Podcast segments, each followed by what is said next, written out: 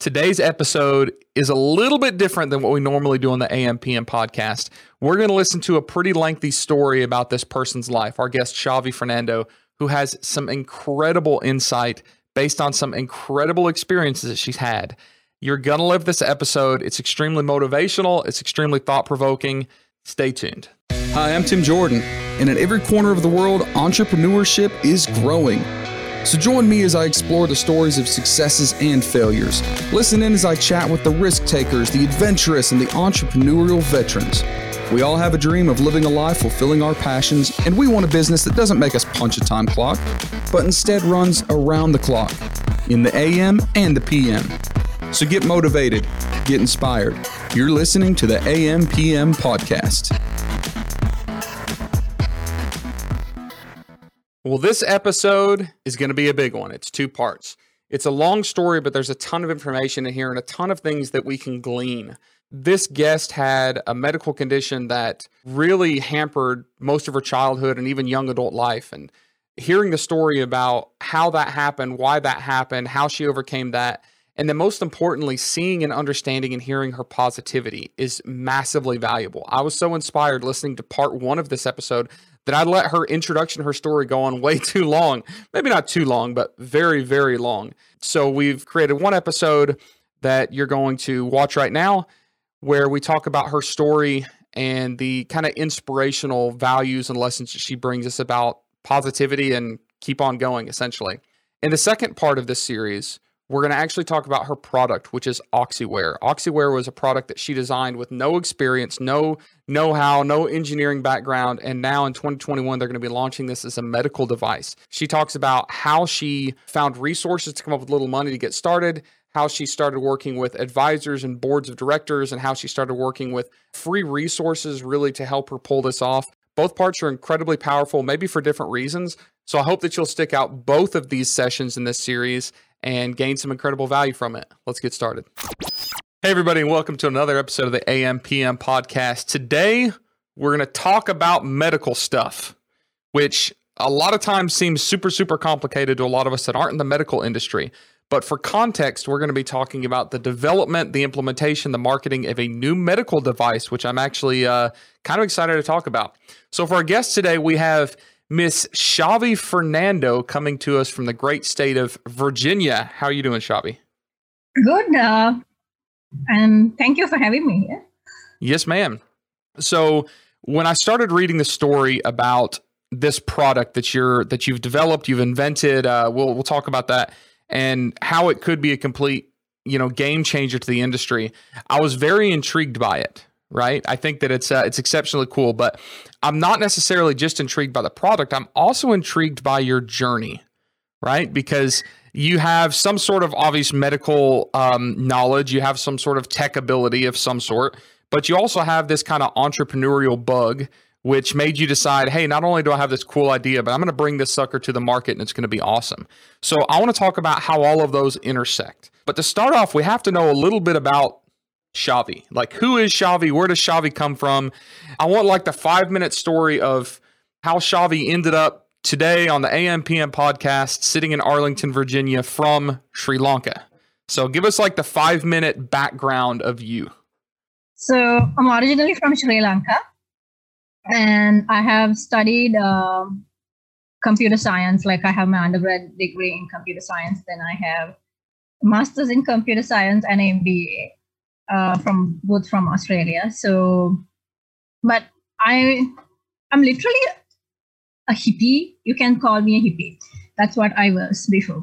And because I love traveling, I love all. I'm an adrenaline junkie. I love all these, you know, high adrenaline sports. And I used to travel a lot. And so that was literally me. From small days itself, I had breathing issues, but I was diagnosed as asthma. So I have literally tried every inhaler that's available in the market. So because every time I go to a doctor, they they just keep changing my inhaler. They didn't bother to do a second diagnosis as to why this was happening. So I have been on inhalers like all my life. And at least every other week, I used to go to nebulize in the middle of the night because I couldn't breathe. So, because of this, like even though i was a sprinter my best was 100 meters i couldn't do 200 because after 100 i start feeling like tired because my heart couldn't take it because i it was a hole in the heart that i had from small days so but the thing was i didn't get diagnosed for the hole in the heart i got diagnosed as asthma let me pause you for a second. For those of you that aren't watching the YouTube version, like Shavi is so happy. She's smiling, you know, she's like joyful. And I'm like, I want to cry for you. Like, poor Shavi, you know, this great, great swimmer can't do the 200 meter because you run out of breath.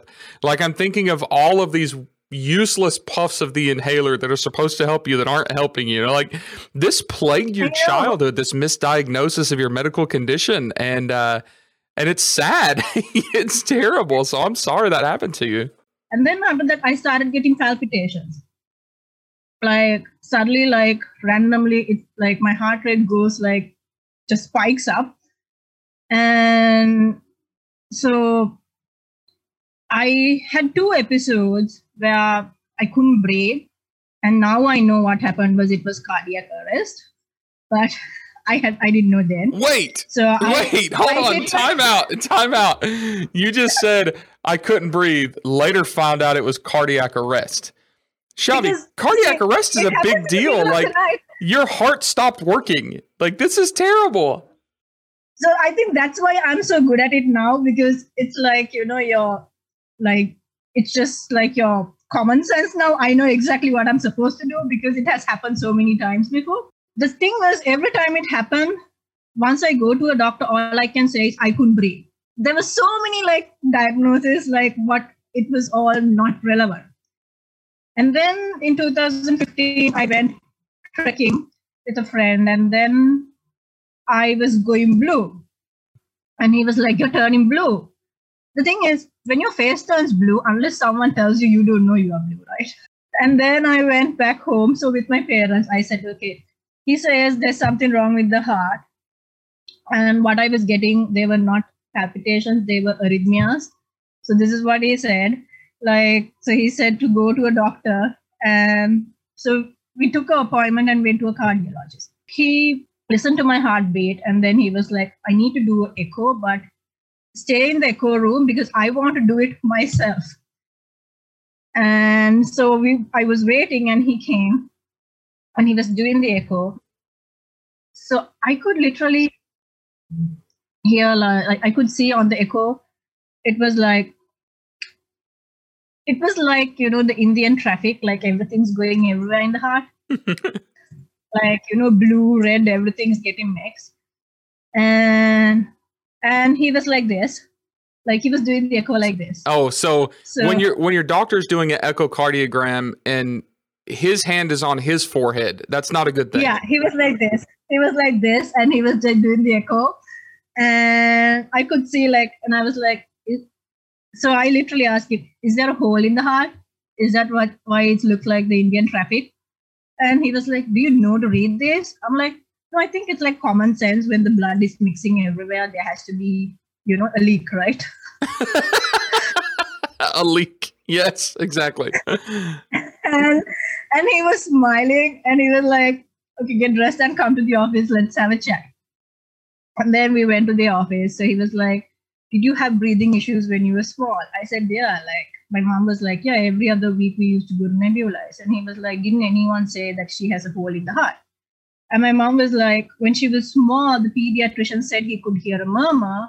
But when we took her to a cardiologist, the cardiologist said, there's nothing like that. Just don't take all these unnecessary things to your head just let the kid enjoy her life then i went and then they did a right heart catheterization and then when they were doing it literally my heart stopped so they had to revive me and like get me back when i asked him all these questions so he was like literally the sri lankan doctor who did the procedure he was like so it's like this it's the content is very bad. And I was like, how bad? And he didn't say like much. He was like, well, there is no treatments, but we you can stay a bit longer with the medicine. I was like, how long? And it was like, you will have about maybe two years. It was like, okay, so you are telling me I will live just for two years. I was like, look, I have so much in my bucket list that has to be completed. And you can't tell a person that they will live only for two years because not you, not me, no one knows how long a person gets to live. And I told him, I will be back in two years and I will say hi to you. And then I told my mom, let's just leave. So then my sister said, okay, I'm going to get an appointment at John Hopkins. So let's get you here.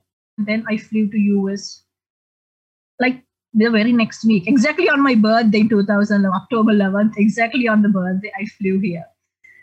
And then I came here and I went to John Hopkins, but because I flew, I ended up with a stroke. Wait, what? Oh, you just keep like you're saying it like it's a joke, but so you get why you just had a stroke. Yeah, so I ended up in so I was at John Hopkins and they were doing um uh echo and then I ended up with the air embolism and so literally after the echo, so I asked her, do people feel funny on their face? And she was like, no, they don't. I was like, no, I, I feel funny on the face. She was like, it must be from the whole thing procedure. Just don't worry. And my sister was seated there, so I took my t-shirt and I put it on my head. That's all I could do. My just hand, my hand just fell off, like it just fell down. I I literally felt like you know a mummy stuck in a, ghost. like you know you only can you can see anything, but you can't move your eyeballs even. And that was it. I could see my sister screaming, and then I passed out. So when I woke up in the after the stroke, like I could see the entire director board of various hospitals standing around me. And they were like rubbing my hands and screaming my name. Like, can you hear me? Can you hear me? It was it was funny, like how, like, you know, all these VIP people standing around you. and I was just laughing. And the doctor was like, okay, she's smiling, she's laughing, she's good. This is this is so bizarre to me. You know, I I worked as a paramedic for 10 years and you know, I've seen a lot of medical conditions. I've worked a lot of cardiac arrests. I've worked a lot of strokes, but I can tell you, and I've even I even had some legit saves. You know, where people were clinically dead, and we did CPR and got them back. I can tell you that not a single one of them was ever smiling after they regained consciousness. So I'm pretty sure that the doctors thought you had just gone completely crazy by this point. and, they were, and then after that, they were like, uh, "Can you hear me?" I'm like, "Yeah, yeah, I can hear you." And then they were like, uh, "Can you like?" They asked me to press the hand, but I didn't have like my left side didn't have that full strength. So then they asked me to they they like moving me to the John Hopkins Bayview ER. And then when I went there, like everyone was like asking questions. I was like answering them and smiling, and they were like, you know, you're the first patient who came to ER smiling. So I ended up in the John Hopkins ICU for three weeks. Before they discharged me, I had to do a walk test and I couldn't walk. I was athlete, but I couldn't walk 500 feet. I was turning blue. So I was put on continuous oxygen. And then they said, at the rate this is going, let's see, we'll put you on vasodilators, but we have to see how it reacts. Otherwise, be prepared for a, both lungs and a heart transplant within within two years. And what happened was because they did that invasive test, my whole body got disturbed because my body had come up with its own system to support my lifestyle. But when they went and did an invasive test, it got completely disturbed. And that's why, like, I knew my, I, it's like you know when you get used to a new environment when you move from one country to another country you need to get adjusted to the new environment. So it's like that my even my i know they're capable it's just they need time to get back to their normal routine. So what i did was in the passage in the apartments i started walking every day like trying to get my lungs and hearts to like function again the normal way.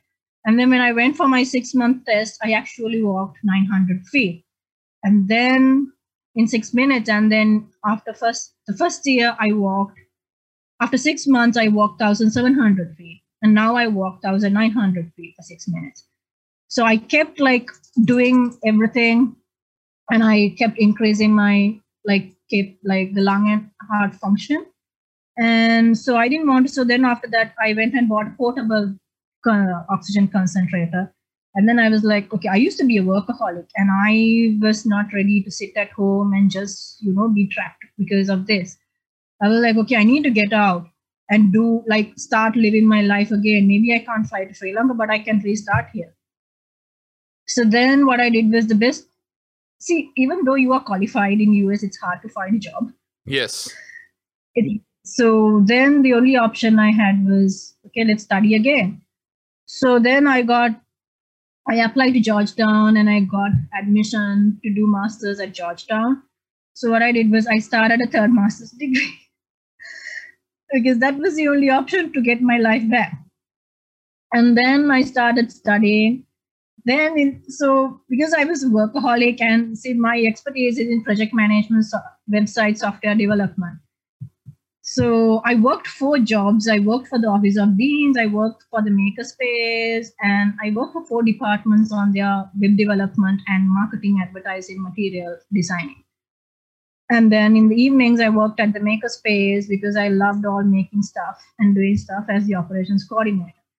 So in summer, when I was working, like suddenly, like I was working for this uh, School of Foreign Service program, uh, which works with the US government uh, for the summer internship.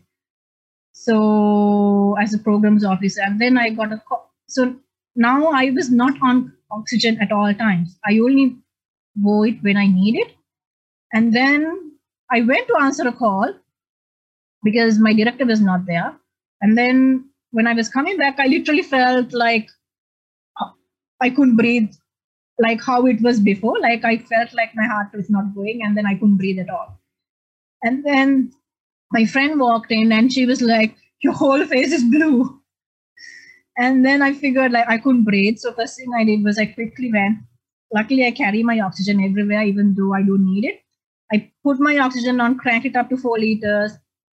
And I knew the drill because it has happened before. At that time only I realized, so okay, all this time they were cardiac arrest, not asthma attacks. So I hit my chest, jumped on the same spot, and my friend was like, What am I supposed to do? I said, Just call 911. But then after that whole thing happened, the doctors at John Hopkins and everyone was like, you can't live alone because at that time I was living alone. I moved into my own apartment and I was doing everything on my own and I was living alone and just literally I started my life back. And then they were like, you should think about changing the school because Georgetown is the most hilliest school in the area. You should find a school which doesn't have much hills. I was like, no way, I'm not changing Georgetown. I love that school. And so a lot of like they were literally questioning my independence and they were asking me to go back to where I was when I moved to US and I was not prepared for it.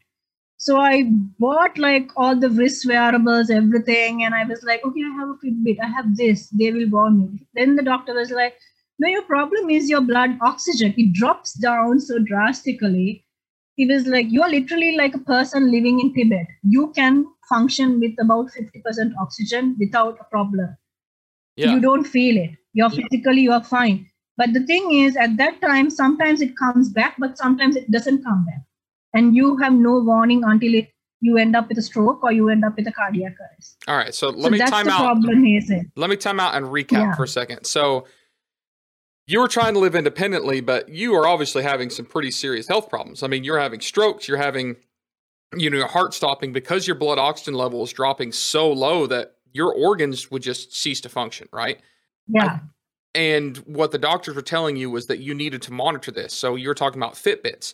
You know, like Fitbits will monitor yeah. heart rate, but they don't actually monitor your oxygen stat. You know, they're not monitoring perfusion yeah. and things like that. And for you, the problem wasn't your heart rate or your blood pressure necessarily. It was your your oxygen levels in your blood were too low. And for those of you that like don't understand the very simple version of how your heart works, and this is very applicable, is your heart um, receives blood from the rest of your body that the oxygen's been removed, and then it pumps it through your lungs where your blood is reoxygenated, and then your heart pumps it back out into the rest of your body. But when you have like Shavi was saying, you know, like the roads in India, like nobody's staying in their lanes. Everything's mixed up.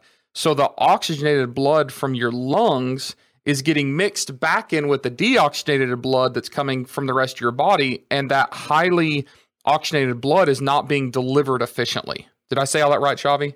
I think I did.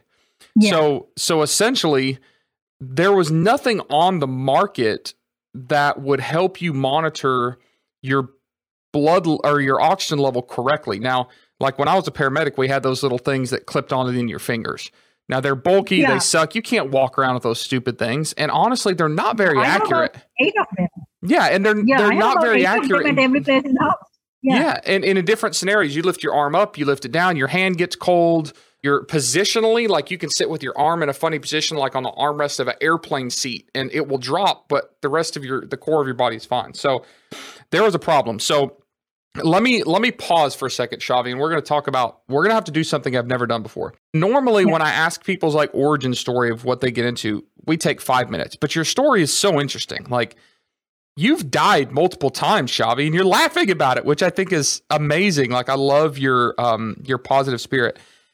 I don't want to minimize your story because the background story is amazing. But we don't have time to keep going in this episode. So what I'd like to do, if that's all right is I would like to go ahead and and close out this episode and I'd like to get with you and schedule a follow up episode. And the episode, the next episode, so we'll have like a part one and part two with Shavi, right? Is yeah. I want to talk about OxyWear, which is the company that you've started. And you're obviously a smart cookie, right? So you took all this, these capabilities that you got, you know, 72 master's degrees on. And what I think the story is going to evolve to is that you have a condition that other people have similar conditions that have other similar needs. You couldn't find a solution to monitor your blood oxygen level while maintaining an active lifestyle, right? You needed something.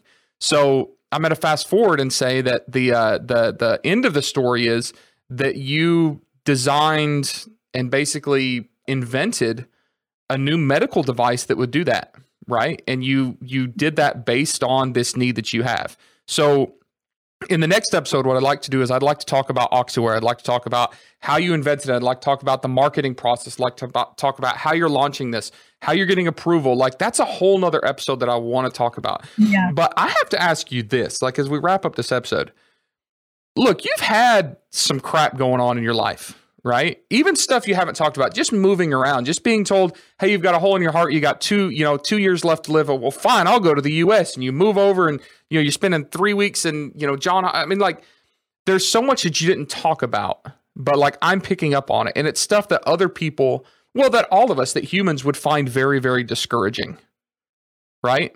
Like. Extremely discouraging and you have been slapped down and beat down a lot of times you've been told you can't do it but you just keep getting up and doing it. You keep moving. And what I'm most impressed about, honestly, is just this positive attitude. Like, as we wrap up this episode, I have to ask you this, and this can be very general, but you've had all this crap that's happened to you, and you've been told no all your life. You've always had these restrictions. You've always been told you can't do this, you shouldn't do this, we won't let you do this. How do you take that? and not only turn it into something valuable, you know, like a like a business opportunity, something you can do to help others, but how do you stay so freaking positive? Well, see, my whole life, I think it's because one thing is, um, so I'm Buddhist, right? So something that we were taught when we were small is it's an exercise that we got in school. So a Buddhist teacher, so even though I'm Buddhist, I studied in a Catholic school, right? But in Sri Lanka, even though you study in a Catholic school, you are taught Buddhism for all the Buddhist kids. So one thing that we were taught when we were small is to think that you are sick continuously. Okay, I'm sick, I'm sick, I'm sick. And then you actually fall sick. Right? Because your body works based on your thought process. Yes. Right. To an extent. The way you think yeah, yeah, the, the, yeah, like, your your your mental habits can affect you physiologically. Yeah. Sure. Yeah, like because if you're if you're thinking all negatively, so you're literally like a magnet, right? That's how I think. You're like a magnet, right? So if you're negative, you attract all the negative vibes. But if you're positive, you attract all the positive vibes, right? And they say like you know your your vibe attracts your tribe right? So it's similarly like that. So for me, my whole life, I've been a person. If things have happened in life, there's no point of worrying it. You can't turn change them back. Like, what's the point of all worrying about the things that has already happened? If there's a time machine where you can go back and change them, okay, fine. And if worrying is going to fix them, fine. But otherwise, what's the point in worrying them, worrying about those?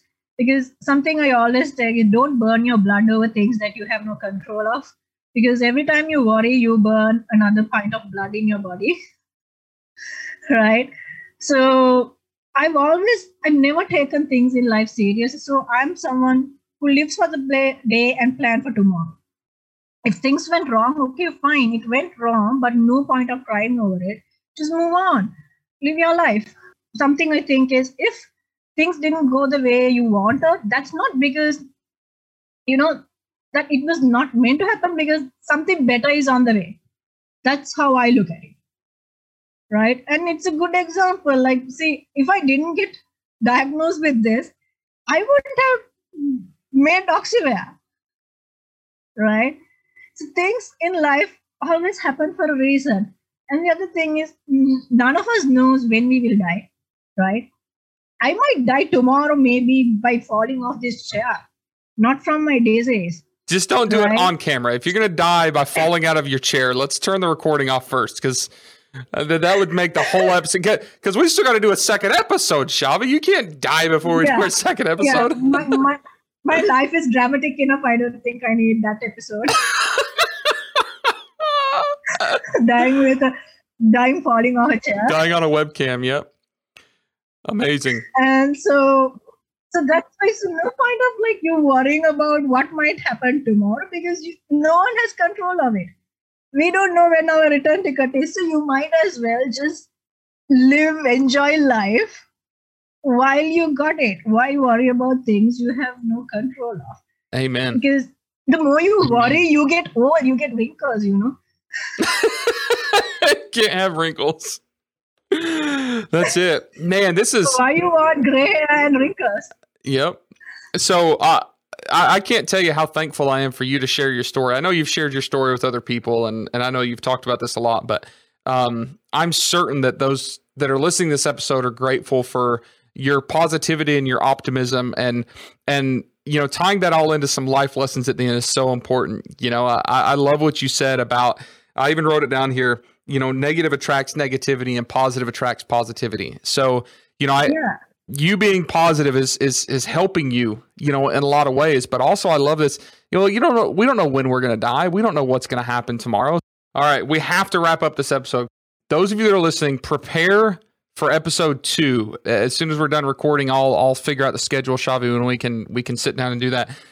But in episode two, we're going to talk about the the brainchild that came from all of this adversity OxyWear. But again thank you for sharing your story and thank you for sharing your outlook on life. And i mean these last like 10 minutes have just been full of knowledge bombs that are applicable to everything whether it's our health whether it's our business whether it's our family you know everything. So thank you for sharing that with us. Those of you that are uh, are listening if you found any value in this episode make sure to leave us a positive review on whatever podcast platform you're li- you're listening on give us a thumbs up on the uh, video if you're watching this on youtube and we're going to sign off momentarily and we will see you guys on episode 2 the follow up episode with Miss Shavi Fernando from OxyWear. Thank you guys for listening. We'll see you on the next one.